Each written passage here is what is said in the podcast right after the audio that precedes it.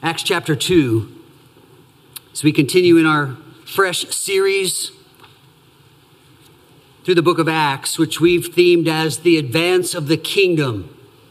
It's a great book about the Holy Spirit, but it's not the biggest theme. It's a great book about the church, but it's not the biggest theme. It's the advance of the kingdom of God by the Spirit in His church that should excite us this morning. Now, to set the table for coming to our text, we remember the disciples are facing a crisis. If Jesus is leaving them for good, they feel like they're in a lot of trouble. They've, they've tried this following of Jesus, and it hasn't been a perfect process yet. You can think of the time they come down, I think it was from the Mount of Transfiguration, and some of the disciples in the absence of Jesus, were trying to heal someone. And when Jesus shows up, they're like, why couldn't we do this? And Jesus exhorts them to faith and prayer and fasting. But they got a taste of this thought that if Jesus is gone, can we really carry on this ministry? They weren't sure how to follow Jesus if he was gone. Oh, they, they knew how to be afraid. They knew how to doubt. They knew how to love themselves by arguing about who's the greatest in the kingdom. They knew how to fail. They had all forsaken him and fled in the garden. And then Peter had added to that his threefold denial. So when we hear the angels in Acts chapter 1 asking them, Why are you standing here gazing up into heaven? The Bible doesn't give us their answer.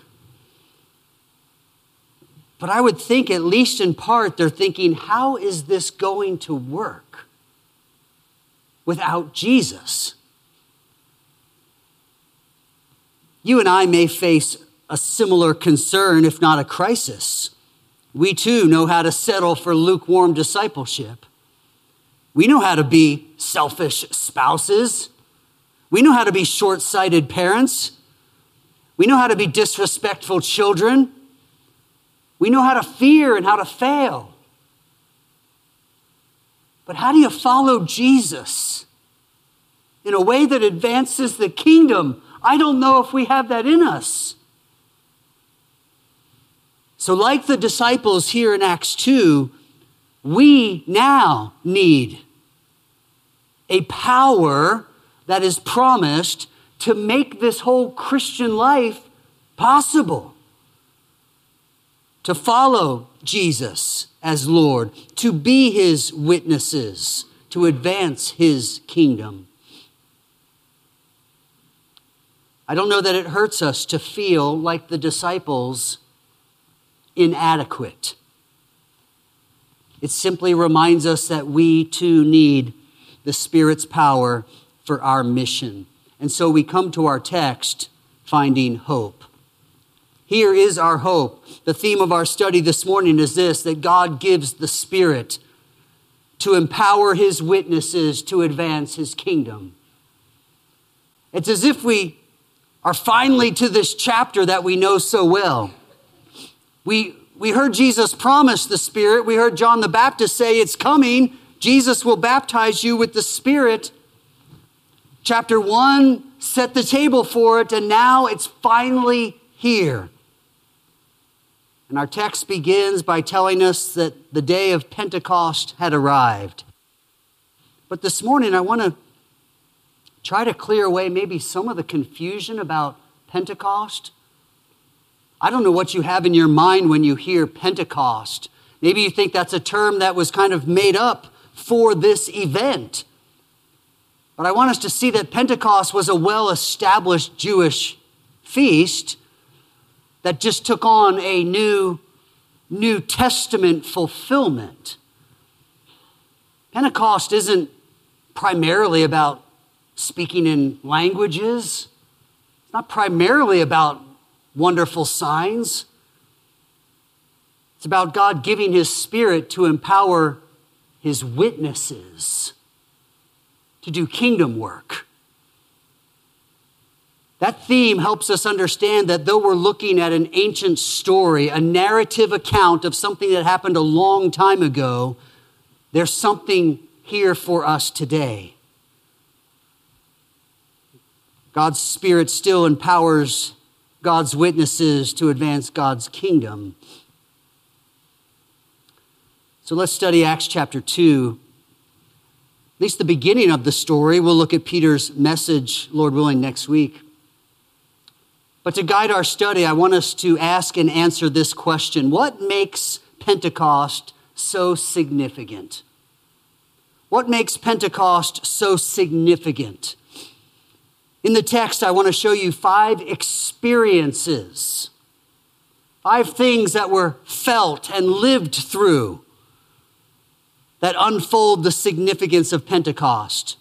Five experiences that the followers of Jesus experienced in that day, but there are also five experiences that followers of Jesus still experience today. So each experience is a history of the days gone by, but each experience is also the hope for our days ahead this week. So, how do we make this bridge in understanding Pentecost? the first experience that unfolds the significance of this event on the day of Pentecost is number one, the building of God's church. The building of God's church. To understand this, we need to understand what the text means when it gives us a time stamp when the day of Pentecost arrived. We need to know what this day of Pentecost is all about.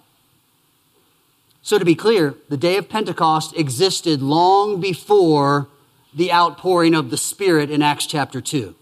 All right? You see, there were three main feasts in Jewish culture that involved a pilgrimage to Jerusalem. The first one was the Feast of Passover. In that feast, it was a celebration of God's redemption of his people from Egypt. On the heels of that feast was the Feast of First Fruits. This was a celebration of God's provision. And they would remember the wilderness days when God provided clean water, when He provided meat, when He provided manna. He met their needs. The third pilgrimage feast was the Feast of Booths. This was a celebration of God's presence with His people whether they were in Egypt, whether they wandered in the wilderness in tents, whether it was in their permanent promised homeland and the inheritance there, God was with his people. And for those 40 years in the wilderness, they remembered the pillar of cloud by day and the pillar of fire by night. The presence of God was celebrated.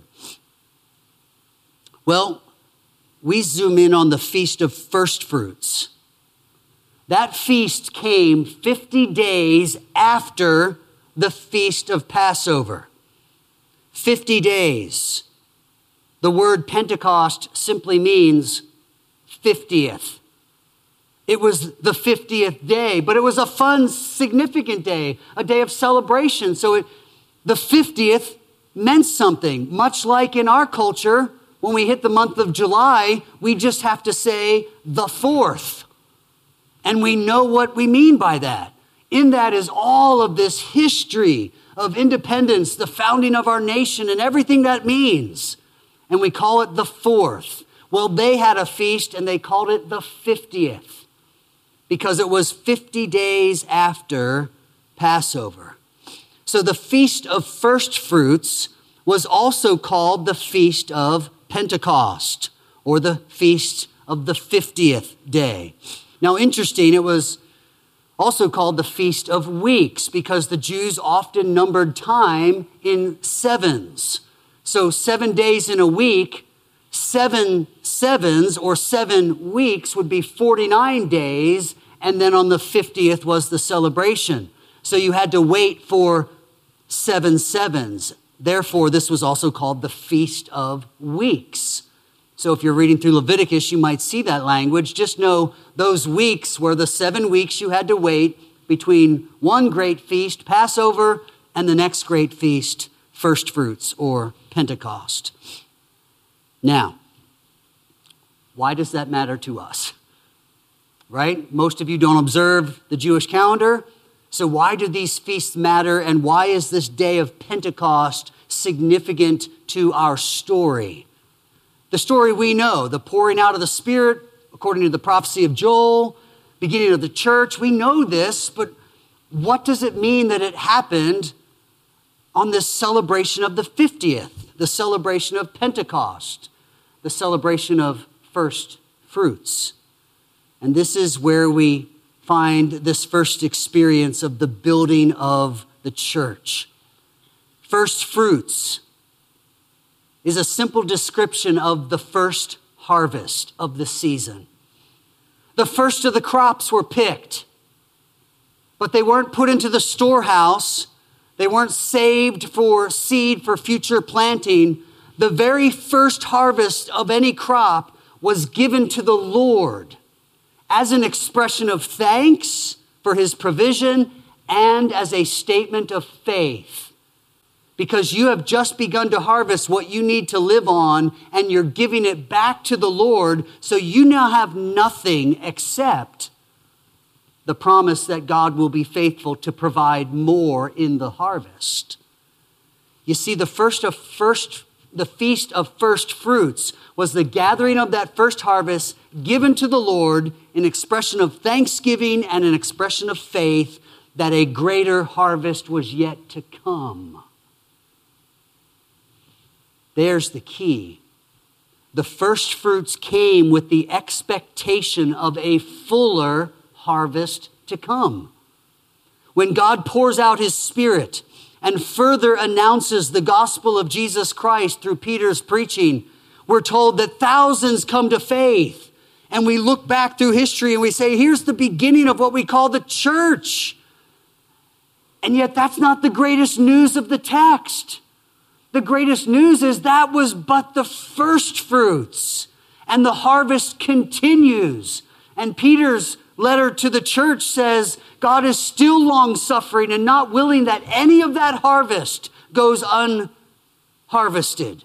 He's going to bring all his sheep into the fold and all of his harvest into the barn. The harvest continues still today. So give the gospel to your coworker, believing that Pentecost was but the first fruits of the harvest to come. Keep praying for grandma to be saved. Keep witnessing to that neighbor of yours. Why? Because Pentecost reminds us that that dramatic experience was but the first fruits of the continual victory of the kingdom as it advances one heart at a time. Take heart, Christian, in your witness. God says, I will pour out my spirit and show you the first fruits on the day of first fruits, so that you will always have in your mind that when thousands came to faith in Jesus at once, it was a drop in the bucket.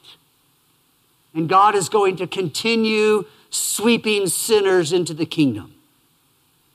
At Pentecost, God was building his church, and those disciples experienced it but so do we as we witness to the saving power of Jesus. The second experience was the wonder of God's presence. The wonder of God's presence. This is seen in two dramatic signs, again, that were experienced. Pentecost was a sensual experience, not sensual in our common usage of bad, but literally involving the senses. A rushing wind fills the entire house, and divided tongues as of fire appeared to them and rested on each one of them. That's all we're told. Divided tongues of fire, so like a lapping flame but divided amongst all of them, which is unique because the fire of the Old Testament presence of God was usually in one dramatic showing, and now it's divided amongst every individual. showing us how this pouring of the Spirit was going to occur. These two signs, the rushing wind and the tongues of fire, steer us to thoughts of God's presence. In Genesis 1, we read of the Spirit of God, which in both Old Testament Hebrew and New Testament Greek is the same word wind or spirit or breath. And in Genesis 1, the Spirit of God or the wind of God hovered and, and blew over the unformed earth. It's the wind of Ezekiel 37 that blows in the valley of the dry bones, bringing flesh and sinews to the bones of those skeletons and, and bringing them to life. It's in John 3 what Nicodemus learns of the Spirit's work and the picture of the wind blowing through the trees. The wind pictures that surrounding, enveloping presence of God. The wind blew, and then the divided tongues of flaming fire appeared and settled on each disciple. We go back to Genesis 15 as God made his covenant with Abraham. The covenant that would usually be sealed by two men walking through those divided animals that would be sacrificed. But instead of two men walking through, it was the furnace of God's burning that passed through. Fire, the presence of God, representing all of his holiness and his faithful character. In Exodus 3, Moses encounters God at the burning bush. In Exodus 13, God protects his people from the Egyptians and then goes on to lead his people through the wilderness with this pillar of fire that they would see and perhaps feel the glow and be reminded that God is with us. Exodus 19, when God is going to make it clear that this people would belong to him and he would be their God. To make his presence known, he shook Mount Sinai with an earthquake and with thunder and with fire that fell on that mountain, the text tells us. In Matthew 3, John the Baptist said that Jesus would baptize with the Holy Spirit and with fire. And Hebrews 10 reminds us that our God is a consuming fire. So we should not be surprised by a rushing wind and a flame of fire when God, in a unique moment in human history, was wanting to make his presence known.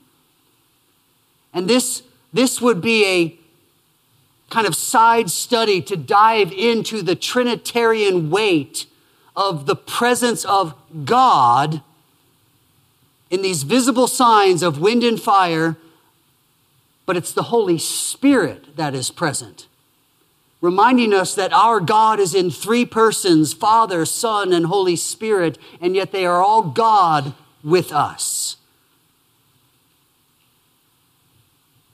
God has called you as a believer to be his witness. And that's not some vague general calling that you'll take up someday. That's today where you might go and throughout this week.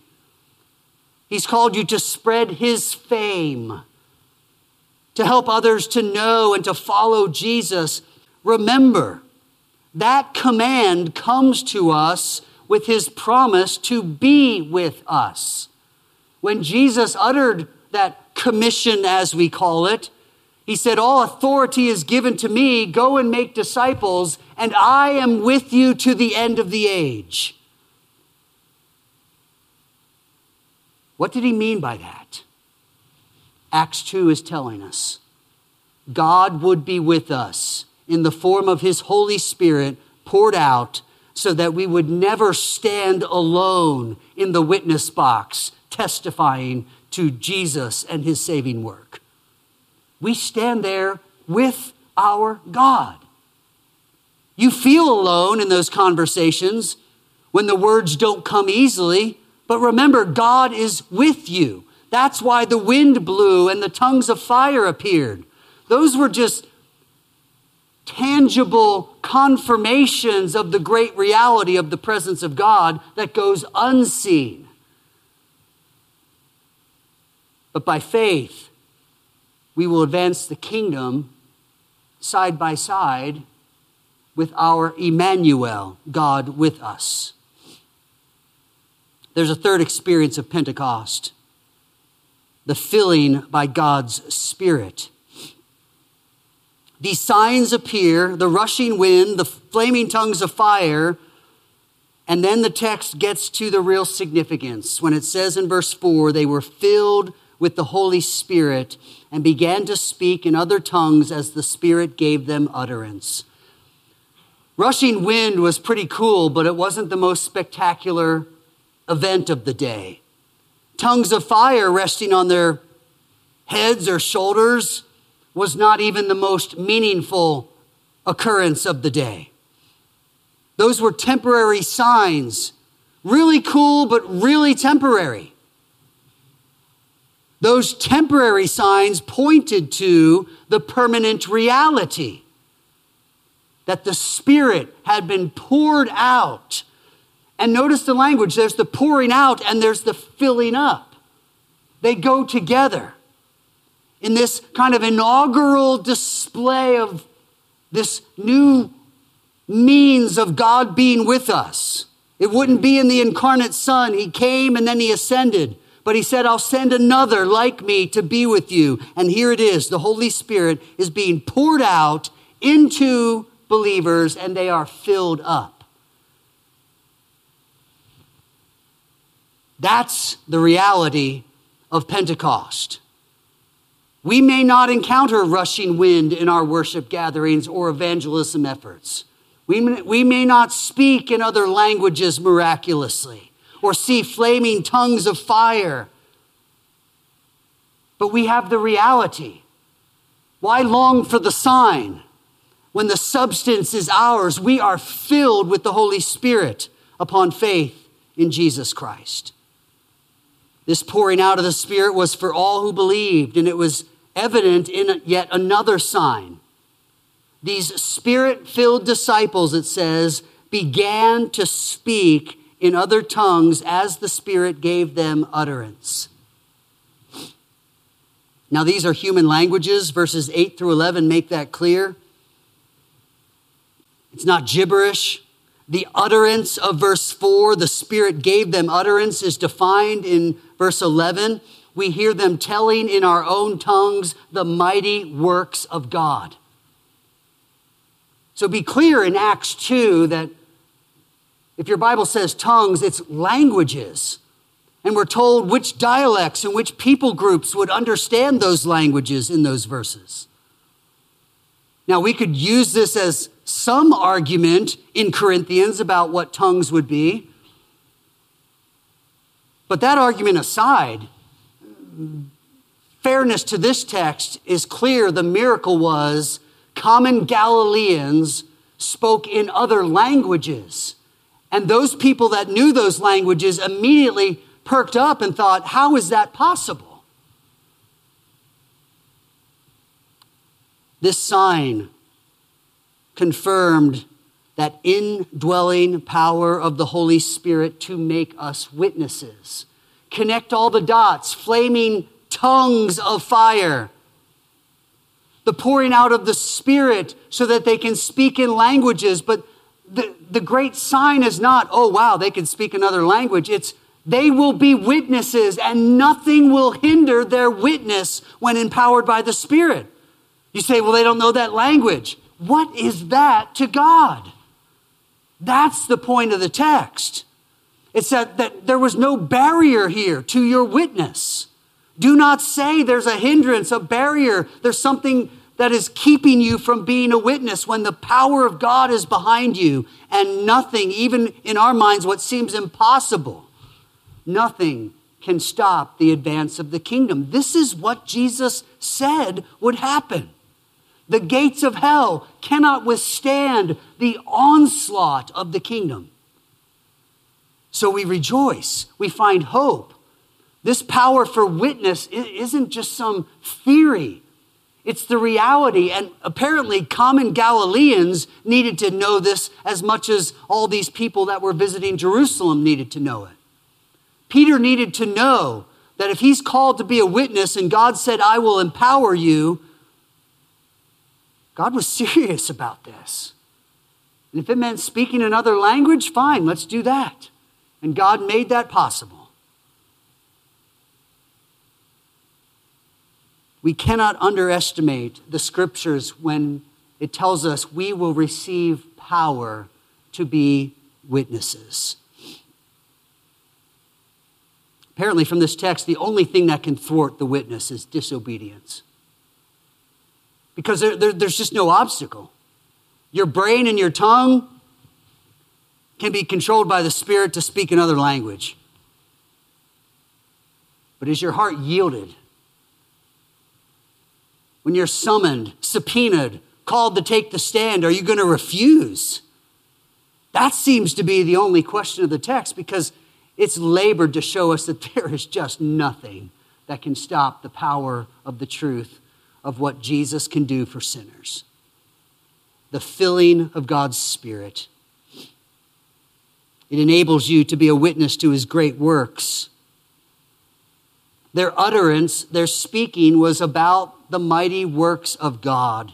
You are filled with the Spirit, and I know that's a sign, Ephesians 1 says, a seal of your redemption. But think of it this way from our text you are filled with the Holy Spirit to make God look good. That's why he poured out his spirit on you, so that when you utter things, it's making him look like a mighty, wonderful God. So, what did the filling of the Spirit accomplish in your life this week? How many people were reminded that God is mighty and can do great things? because you're filled with the Spirit. The Spirit gave them utterance. They heard the mighty works of God. Rejoice in this filling of God's Spirit this week. Make much of Him. Think much of Him as you meditate on the week of His suffering and His death so that we can gather next week, Lord willing, and bask in the joy of the resurrection. Briefly note the fourth experience of Pentecost the certainty of God's word. In verse 12, we read, And all were amazed and perplexed, saying to one another, What does this mean? But others mocking said, They are filled with new wine. Clearly, our hope cannot even be in miraculous displays of power or authority for the conversion of sinners. If that were the ultimate need, then God would empower all of us to constantly work miracles to wow people into the kingdom of God. But that's just not the way we're told for entering the kingdom. It comes through repentance and faith. Should God give those signs that help some? Then that's his prerogative. But clearly, even the signs and wonders of this day of Pentecost were not sufficient to bring about immediate faith. Some are mocking and they're saying these guys must be drunk. Peter stands up in verse 14 and begins to speak. He quickly dismisses their objection regarding drunkenness. It's only the third hour of the day. We would measure this from 6 a.m., so this is 9 o'clock in the morning, and Peter's saying, There's no feast where anybody's drunk that soon. You know that, so let's put that aside and get to the real meaning. Verse 16 This is what was uttered through the prophet Joel. And we'll look some more at how this unfolds uh, as he cites the book of Joel in coming weeks. But I want us to just draw a line between verse 12, the asking of, What does this mean? And Peter's response, This is what was uttered through the prophet Joel. Or to make it even simpler, Whatever question we're asked as believers, we respond with, This is what God has said. You know, we think we have to have every nuanced argument for abortion, for race conflict, for transgenderism, and you say, Well, I don't know my biology well enough to argue every point of all those arguments. I don't know history of our nation enough or all the issues on the. You don't need to. I would encourage you to pursue biblical truth as it applies so that you have good arguments.